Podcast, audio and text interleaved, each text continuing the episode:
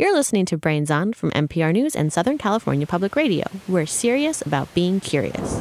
I'm your host, Molly Bloom. Today we're going to take a slight twist on this. That's right, rain. Nine-year-old Izzy is kind of an expert on the subject. She's from Seattle, and in addition to coffee, computers, and throwing fish, Seattle is known for rain. Izzy has an interesting thought experiment about a very special kind of rain. If there is a lake of lemonade and it evaporated, would it rain lemonade the next day? Good question, Izzy. And now I'm a little thirsty. That's producer Mark Sanchez expressing his need for lemonade. Hello, Mark. Hey, Molly.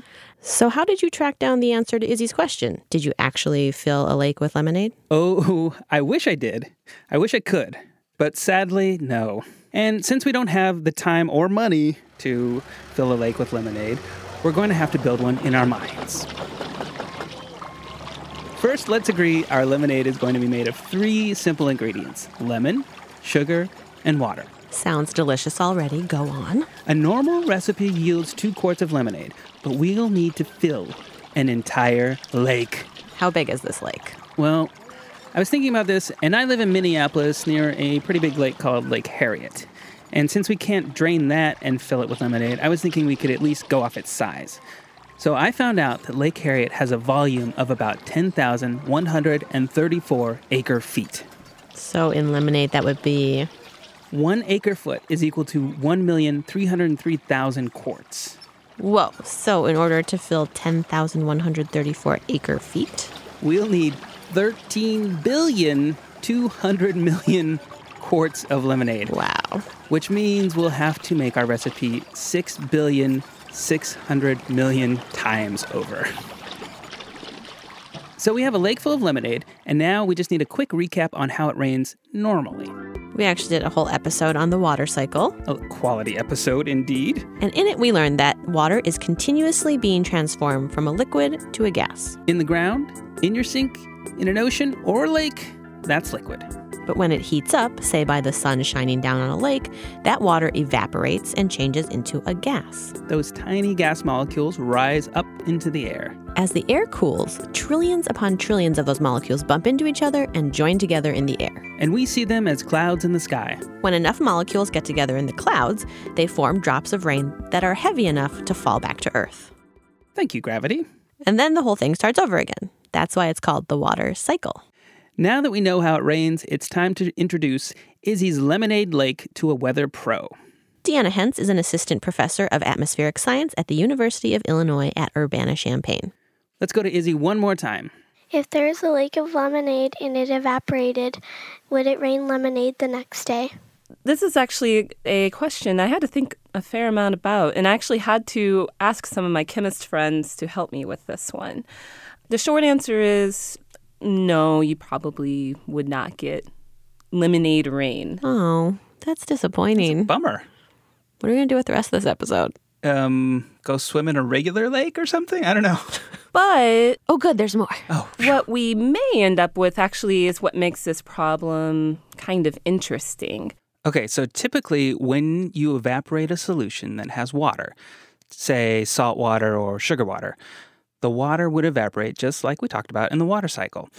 So if you did this in a laboratory with sugar water or salt water in a dish, let it evaporate, you'd end up with salt crystals or sugar crystals in that dish. When we think about with lemonade, part of the answer is that sugar and that water that you would have added to the lemon juice to make lemonade, the water would evaporate, but the sugar would be left behind.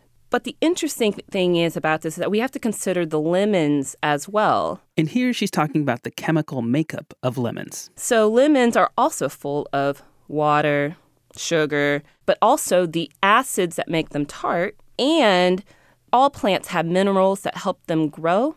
So there's also minerals in them as well. That mixture of sugar, acid, and the minerals would get more and more concentrated and would get more and more acidic as the water evaporated. And eventually you'd get left with this sticky goo. All that hard work filling a lake with lemonade, and all we're left with is sticky goo. A little disappointing, I know. But wait, Deanna says there's something more to think about. There's another part of lemons that we also have to consider, and this gets into how exactly that lemon juice was made. In a few minutes, Deanna is going to explain how the way we make lemonade factors into the equation. But right now, we have an announcement. The next Brains On debate between producers Sanden Totten and Mark Sanchez has been chosen. Team Sanchez! That's not fair. Sorry, I'm biased. And the topic is fire versus lasers. Hey, Molly, can we try that one more time and maybe do it a little more ramped up in a voice that's kind of supposed to fill a stadium? You know, fire versus lasers. Ah! Okay, how's this?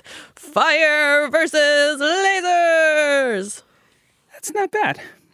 But if I'm going to enter the debate arena with Sanden Totten, I need to be a little more pumped up. How about this? Get ready for the next Brains On debate. Fire versus lasers. That's right. Just in time for Thanksgiving, producers Sanden Totten and Mark Sanchez will do battle. Well, debate battle. Anyway, cheer on Mark and Sanden in this November's debate. Fire versus lasers. Okay, I get it now. So if you have strong feelings about either side of the debate, send them our way. Just tell us if you're with Team Fire or Team Laser and let us know why. Send your email to brainson at m as in Minnesota, pr dot org. And I know one team that everybody can agree on. And that is? Team Mystery Sound. Mystery Sound. Here it is.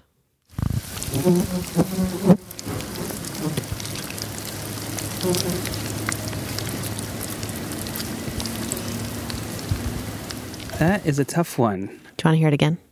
Sure.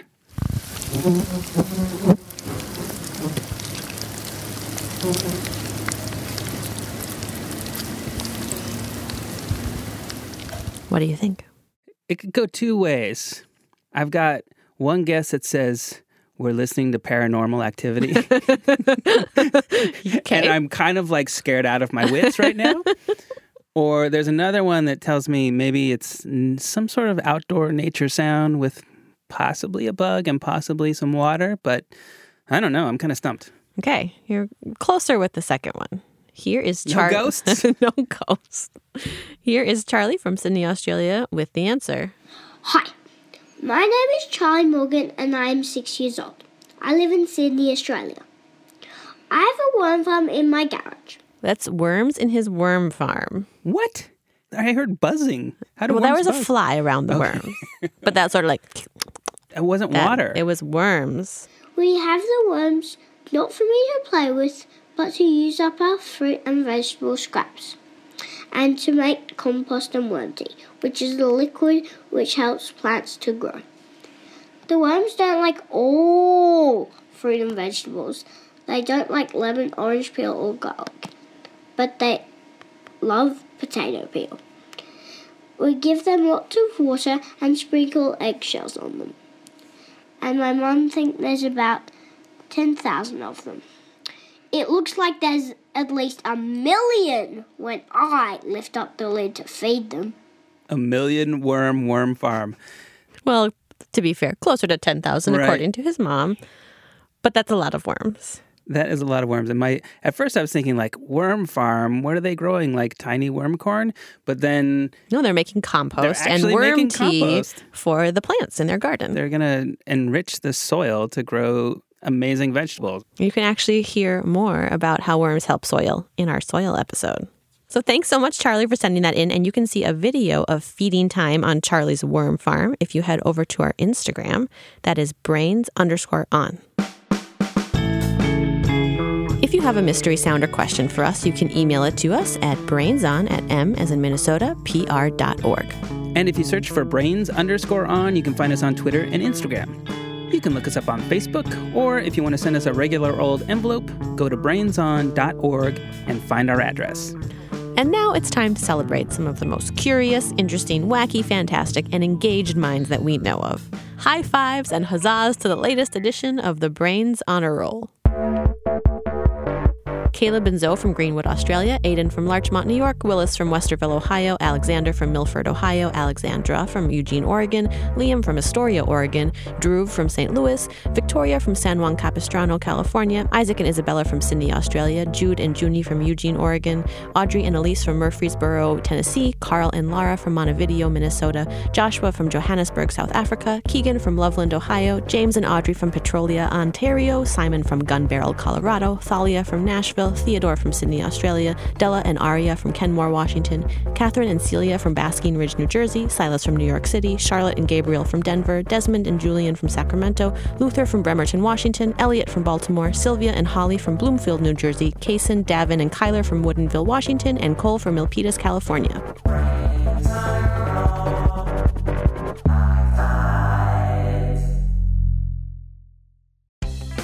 Talking to your backseat babies about money can be so hard. In fact, you probably don't even know where to start. So that's where the newest version of the Million Bazillion Academy steps in, our email newsletter course. You can start whenever, and you'll get a new lesson each week that you and your kids can complete at your own pace. They'll learn about crypto, the stock market, and so much more. And best of all, it's free. Million Bazillion Academy, making kids smarter about money. Sign up today at marketplace.org slash academy. Talking to your backseat babies about money can be so hard. In fact, you probably don't even know where to start. So that's where the newest version of the Million Bazillion Academy steps in, our email newsletter course. You can start whenever, and you'll get a new lesson each week that you and your kids can complete at your own pace. They'll learn about crypto, the stock market, and so much more. And best of all, it's free. Million Bazillion Academy, making kids smarter about money. Sign up today at marketplace.org slash academy.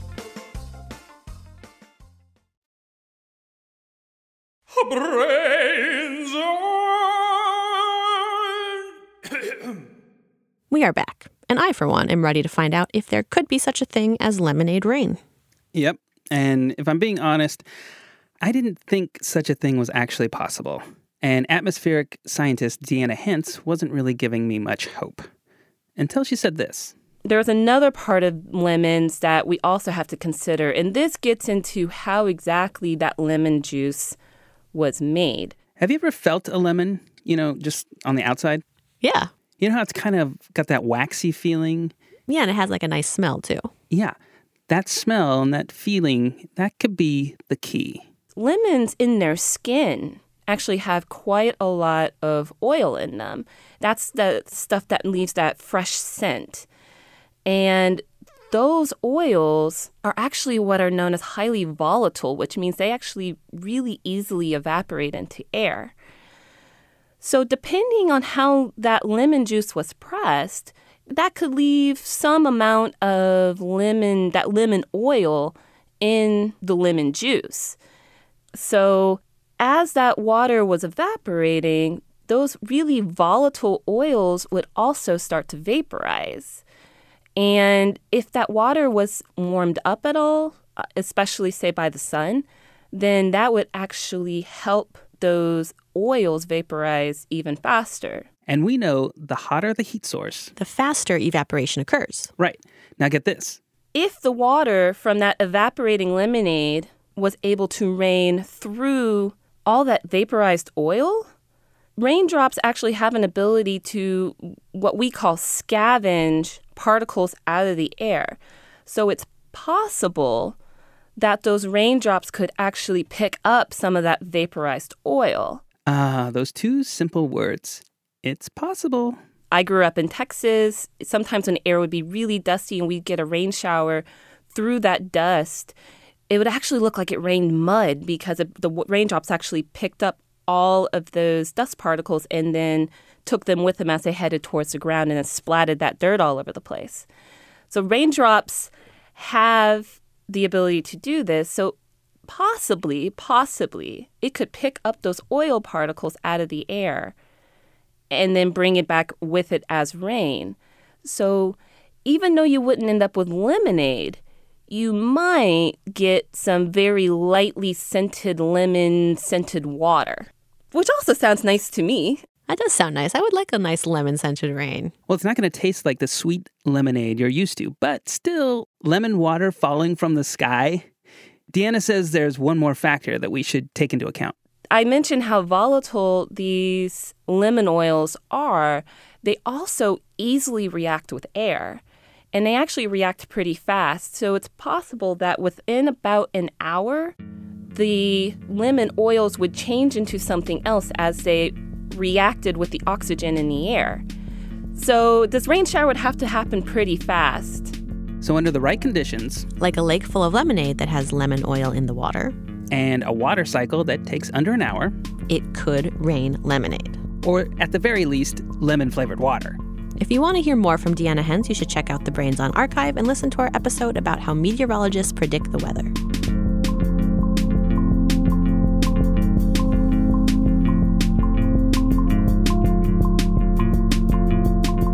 You know, Molly, Deanna really got a kick out of this thought experiment. And she says considering imaginative ideas like this can be really useful. One thing that's really cool about this particular problem for me is that it really stretched me to think about things that I don't typically think about. On top of that, it also encouraged me to talk to another scientist, or two other scientists actually, as it happened to be, to see what they thought about it. And so one thing that's so great about scientists is when we talk to each other, we can combine our different knowledge and our different skills and come up with whole new solutions to problems that individually we might not have. We get used to looking at the world in a certain way as we get older. And one of the great things, I think, about being a scientist is that it constantly challenges you to look at the world in a different way. But, you know, we are still grown-ups, and sometimes we can get locked into thinking a certain way. So it's really great to have someone else come along and challenge that thought to make sure that we don't get stuck for too long. Here's a glass full of lemonade raised to all the questions that start with, what if? That's it for this episode of Brains On. Special thanks to John Miller. Thanks for listening.